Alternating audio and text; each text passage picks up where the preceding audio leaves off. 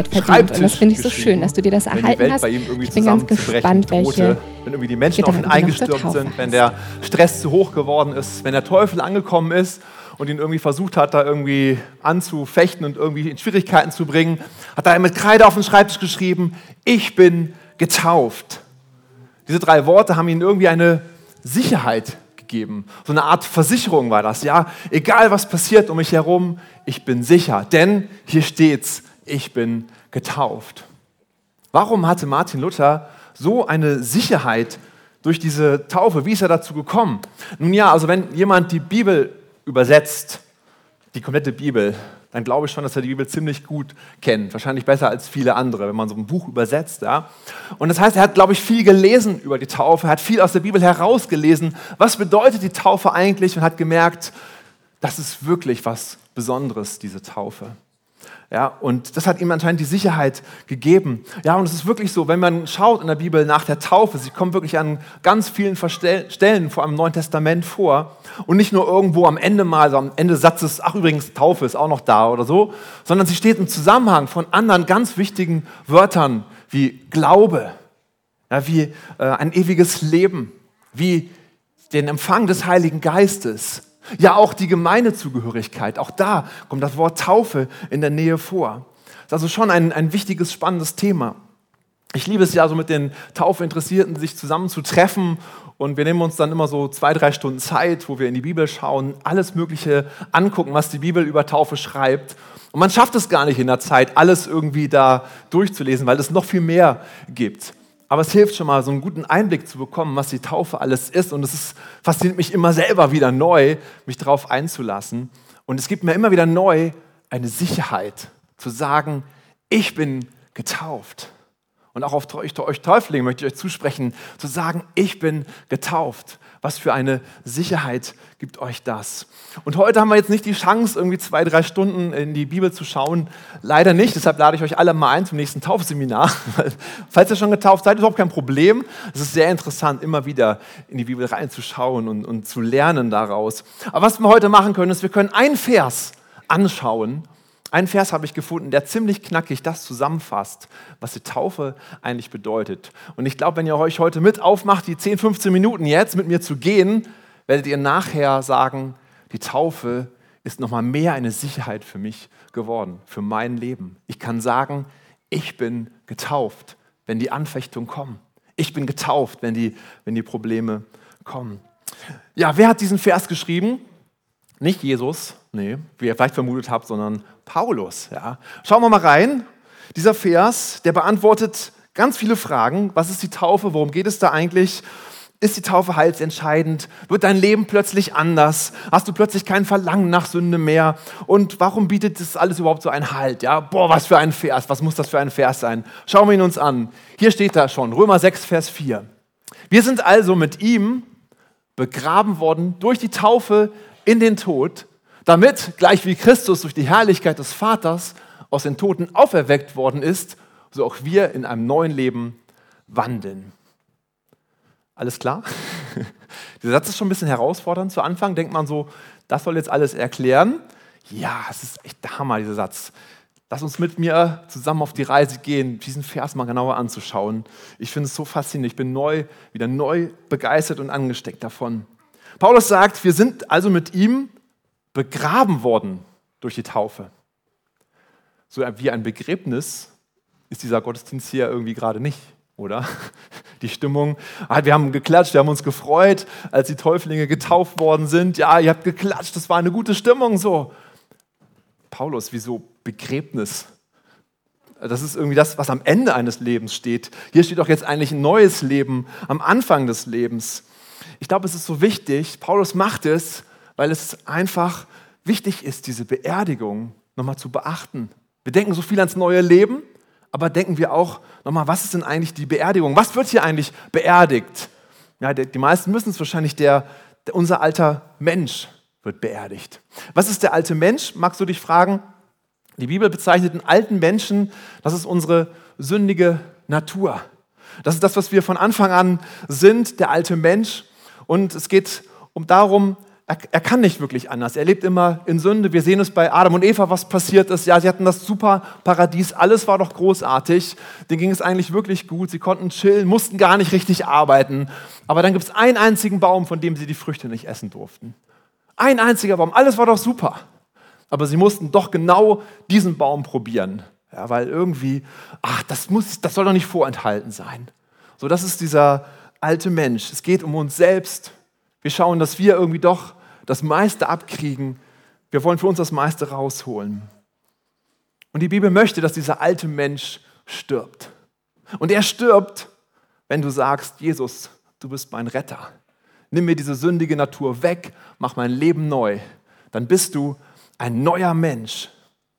In Römer 10, Vers 9 steht, wenn du mit deinem Mund Jesus als den Herrn bekennst, mit dem Mund Jesus als deinen Herrn bekennst und mit deinem Herzen glaubst, dass Gott ihn aus den Toten auferweckt hat, so wirst du gerettet werden.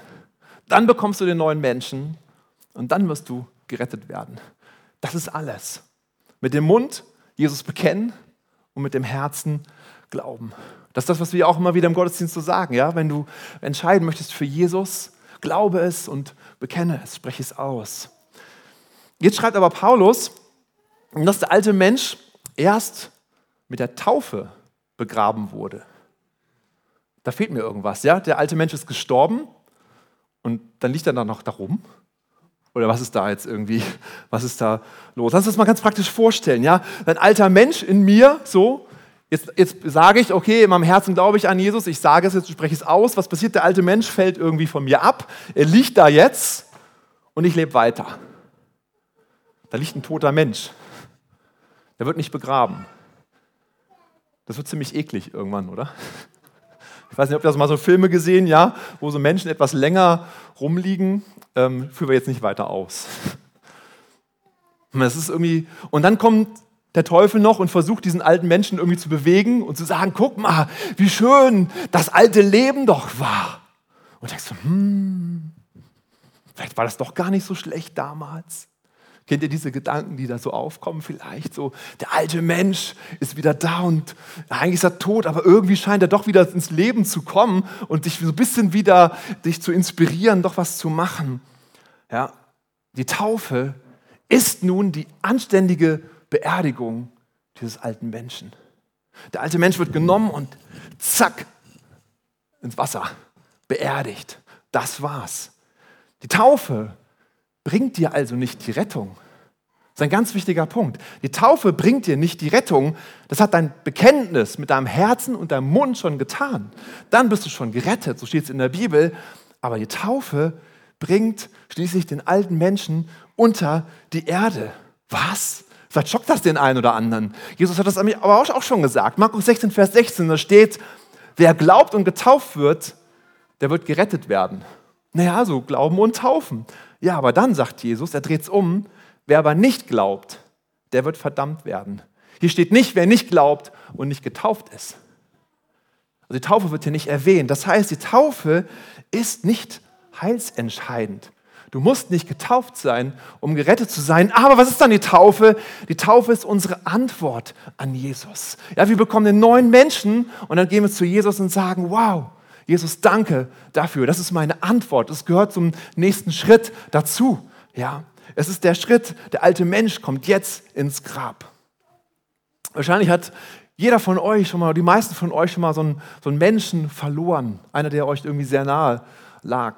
Ich weiß noch, es ist schon einige Jahre her, als meine Oma gestorben ist.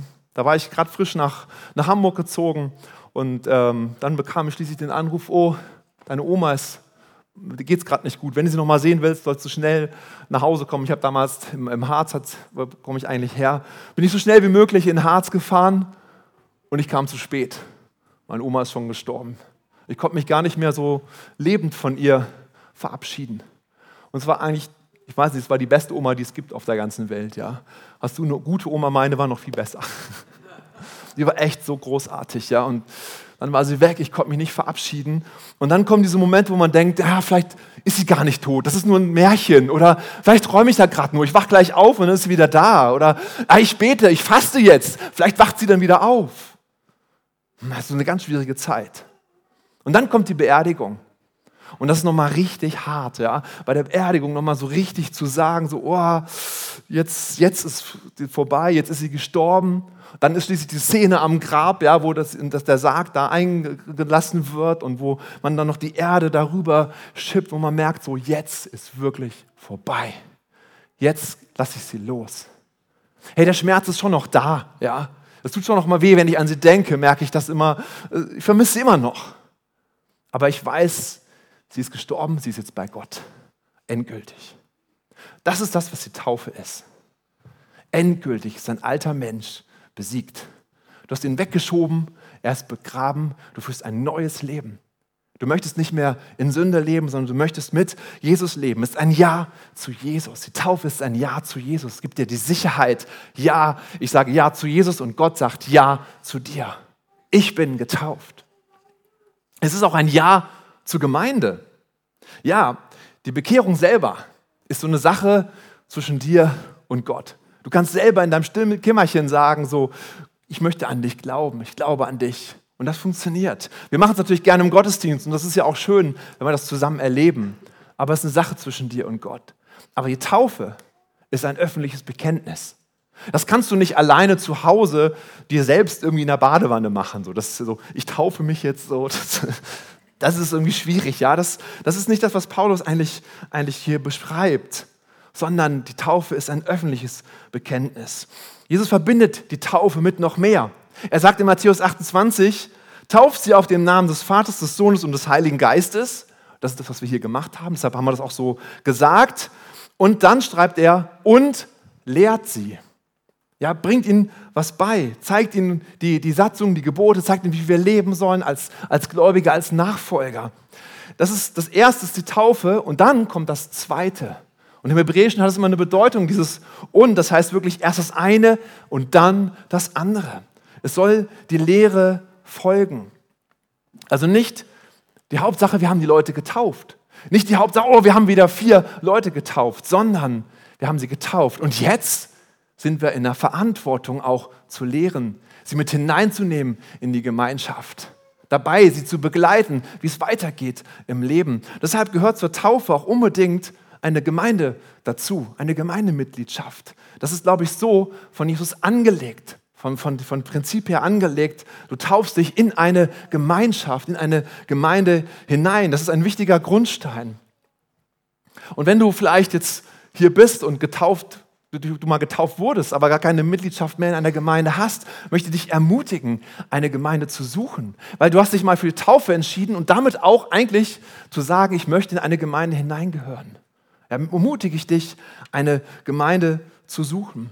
Ich glaube, das ist das, was Jesus hier sagt und wo ihm auch wichtig ist. Es soll aber eine Gemeinde sein. Es muss gar nicht diese hier sein. Es soll aber eine Gemeinde sein, wo eine gute Lehre ist. Denn da sollst du ja gelehrt werden. Das ist das, was ähm, Jesus hier sagte in Matthäus 28. Gehen wir den Vers weiter. Wir sind also mit ihm begraben worden durch die Taufe in den Tod.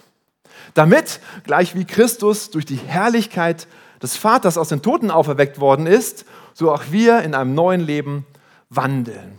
Also erstmal steht jetzt hier, dass Jesus durch die Herrlichkeit des Vaters auferweckt worden ist. Was ist diese Herrlichkeit? Das Wort nutzen wir schon ab und zu in etwas anderer Form, aber gar nicht so im normalen Alltag, sondern wann? Im Urlaub. Ja, wir sind im Urlaub unterwegs, irgendwo schön im Malediven, mit meiner Frau zusammen, ein Cocktail in der Hand, die Sonne geht unter. Es ist einfach, es ist einfach so, ah, was kommt dann für ein Wort aus unserem Mund? Herrlich. Was ist herrlich? Herrlich ist die Steigerung von schön. Das ist schön. Das ist nicht schön, das ist herrlich. Und die Herrlichkeit ist diese, das, das superschöne festgemauert, das steht fest. Und das heißt, die Herrlichkeit Gottes steht fest. Gott ist schöner als schön. Das ist Gott und es steht fest. Herrlichkeit Gottes. Und diese Herrlichkeit Gottes hat Christus aus den Toten auferweckt. Ich wusste gar nicht, dass eine Schönheit also normalerweise ist es schön, etwas Schönes anzusehen. Ja, man, ist das schön? Oh, sieht schön aus. Toll. Das war's. Aber hier bringt die Herrlichkeit Gottes Jesus aus den Toten wieder heraus.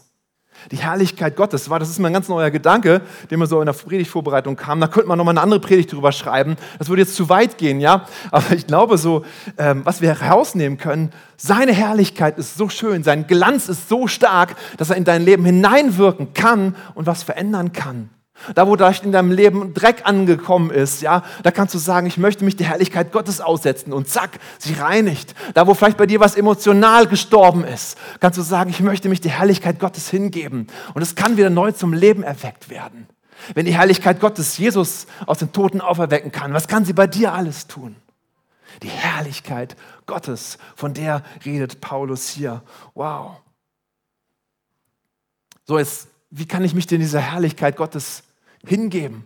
Wenn man so denkt, so, ah, ich bin doch so schlecht, wir sind doch getrennt von der Sünde. Und ich habe da so ein, so ein Bild mitgebracht, was ich immer nutze, auch im, wenn wir über Taufe lehren. Und das ist so, wir sind jetzt mal hier auf der Erde. Ich kann richtig gut malen, wie ihr seht. Das ist die Erde, das, das sind wir, so, ja. Und jetzt passiert es hier oben, ist ja Gott. Und seine Herrlichkeit ist so groß, es würde uns Menschen zerstören, weil wir nicht heilig sind, weil wir ungerecht sind, weil wir voll Sünde sind. Deshalb hat Gott sozusagen so einen Schutz drumherum gemacht, dass wir diese Herrlichkeit Gottes uns gar nicht so trifft, weil sonst würden wir kaputt gehen.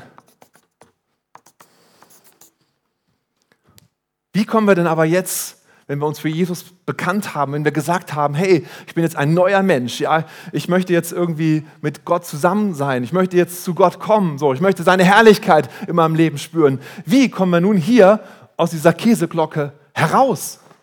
Wie geht das? Wie kommen wir aus diesem, dieser Entfernung, diesem, dieser Trennung von Gott, wie kommen wir da raus? Die ist undurchdringbar, diese Käseglocke. Hat jemand eine Idee? Was machen wir jetzt? Jesus. Jesus ist immer die richtige Antwort. Nee, ist nicht ganz, also ist natürlich auch richtig, hat viel mit Jesus zu tun. Was muss passieren? Der Mensch muss sterben. Uh. So, und was passiert jetzt? Das ist die Taufe, er wird untergetaucht. Ja, das ist das, was wir hier erlebt haben. Aber zum Glück bleiben die Menschen da unten nicht drin da hätten wir ein Problem, sondern sie werden rausgeholt wieder ähm, und zu einem neuen Leben und dann stehen die Menschen außerhalb der Kieselglocke wieder auf. Der neue Mensch ist da. Das ist das, was Paulus hier beschreibt. Ja. Wir werden in, untergetaucht, der alte Mensch wird begraben und wir stehen wieder auf und sind jetzt der Herrlichkeit Gottes können wir ausgesetzt sein. Wir dürfen jetzt Gemeinschaft mit Gott haben. Wir dürfen jetzt sagen, Herr, hier sind wir. Lass deine Herrlichkeit in meinem Leben scheinen. Jetzt ist es möglich. Jetzt kann sie hier ankommen. Wow, ist das gut. Und ich glaube, so war es damals auch für Martin Luther, dass er gesagt hatte, so, das ist meine Versicherung. Das ist mein neues Leben. Nicht mehr ich lebe, sondern Christus lebt in mir. Gott hat es mir zugesagt und ich habe Ja zu ihm gesagt. Wenn der Teufel kommt und mich fertig machen möchte, kannst du sagen, hey, ich bin getauft. Es gibt ja diesen Spruch so, wenn der Teufel kommt und dich an deine Vergangenheit erinnert, erinnere du ihn an deine Zukunft. Ich habe den Spruch mal ein bisschen umgeschrieben nach Luther. Wenn der Teufel dich an meine, mich an meine Vergangenheit erinnert, was mache ich? Ich erinnere, erinnere ihn an meine Taufe. Ja, das reicht aus. Wenn der Teufel dich an deine Vergangenheit erinnert, erinnere ihn an deine Taufe ich bin getauft. Du hast keine Möglichkeit mehr. Ich bin ein neuer Mensch. Ich bin neu aufgestanden. Ich bin jetzt hier unter dem Einfluss Gottes. Und der alte Mensch, der ist begraben. Der ist mucksmause tot. Da ist Sargdeckel drauf, zugenagelt, Erde drüber. Das war's. Es ist vor allem so, wenn du Dinge in deinem Leben hast, wo du merkst, so, oh, hier wird mir plötzlich was genommen, irgendwie weiß ich gar nicht mehr, wer ich eigentlich wirklich bin. Du bekommst eine neue Identität, weil du neu aufgestanden bist als neuer Mensch und du sagen kannst, ich bin jetzt ein Kind Gottes. Das ist meine neue Identität, die ich jetzt bekommen habe. Ich bin ein Kind Gottes. Und wenn du eine Position verlierst, vielleicht in deinem Job oder wenn du einen Dienst nicht mehr machst oder sowas, fühlt sich immer so ein bisschen an, so, oh, wer bin ich denn eigentlich noch? Ganz oft wird man ja gefragt, ja, wer bist du? Ja, ich bin Elektriker. Bist du Elektriker? Ist es deine Identität? Nein, es ist nicht. Das ist das, was du machst. Du bist ein Kind Gottes. Und das ist die größte Identität, die wir haben können. Und das gibt uns die Sicherheit, die wir brauchen. Ich bin ein Kind Gottes. Und das ist das, was ich euch heute zusprechen möchte, liebe Täuflinge. Aber das möchte ich auch der ganzen Gemeinde einfach nochmal zusprechen. Ja? Ich bin getauft. Ich bin sicher. Ich stehe bei Gott.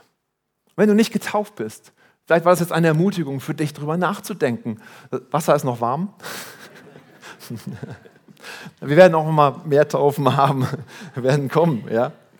Aber denk einfach mal drüber nach. Ich möchte auf keinen Fall drängen. In der Bibel gibt es keine einzige Stelle, wo jemand gedrängt wurde, sich taufen zu lassen. Sondern es war immer die Motivation des Einzelnen. Ja, komm, lass mich taufen, ich will jetzt getauft werden. Also das ist nicht drängen, das auch nicht gegenseitig uns drängen. Das ist, glaube ich, nicht gut. Aber lass uns einfach Gottes Wort reden, über Gottes Wort sprechen und gute Lehre verbreiten. Das ist, glaube ich, wichtig. Ja, und ich möchte auch nochmal ermutigen, falls du dich mal getauft hast, aber noch keiner Gemeinde angehörig bist, möchte ich dich ermutigen. Ich glaube wirklich, zur Taufe ist das, gehört auch das, die Gemeindemitgliedschaft. Zu sagen, ich gehöre einer Gemeinde fest an. Lass uns doch gerne mal zusammen aufstehen. Und die Täuflinge können einfach gern schon mal nach, oh, die Getauften, so ist richtig, können gerne schon mal nach vorne kommen. Wir wollen für sie beten. Ich möchte einfach, äh, wenn ihr dazukommen möchtet und mitbeten wollt, ähm, Kleingruppenleiter, Eltern, Freunde, ähm, kommt gerne mit dazu. Ähm, komm hier auf die Bühne, das ist so ein bisschen schöner. Wer, das, wer den Eindruck hat, mitbeten zu, zu wollen. Ja, in, der, in der Bibel ist auch die Taufe immer im, oft im Zusammenhang mit der Taufe im Heiligen Geist. Das heißt, dass sie den Geist Gottes empfangen. Und ich glaube, das ist ein Moment auch, wo das jetzt passieren kann. Und es hängt natürlich auch damit zusammen, dass wir glauben, dass das passiert. Und ich möchte euch ermutigen, dass das, was wir jetzt machen werden, wir werden sie jetzt segnen, die vier, dass das für sie eine Auswirkung hat. Und dass das passiert, was in der Bibel steht. Leitungsteam kommt auch gerne nach vorne, Elk kommt nach vorne, kommt einfach alle nach vorne, die es auf dem Herzen habt, hier zu beten. Die Bühne darf ruhig voll sein und die Täuflinge dürfen ruhig gerne weit nach vorne kommen. gerne nach vorne kommen.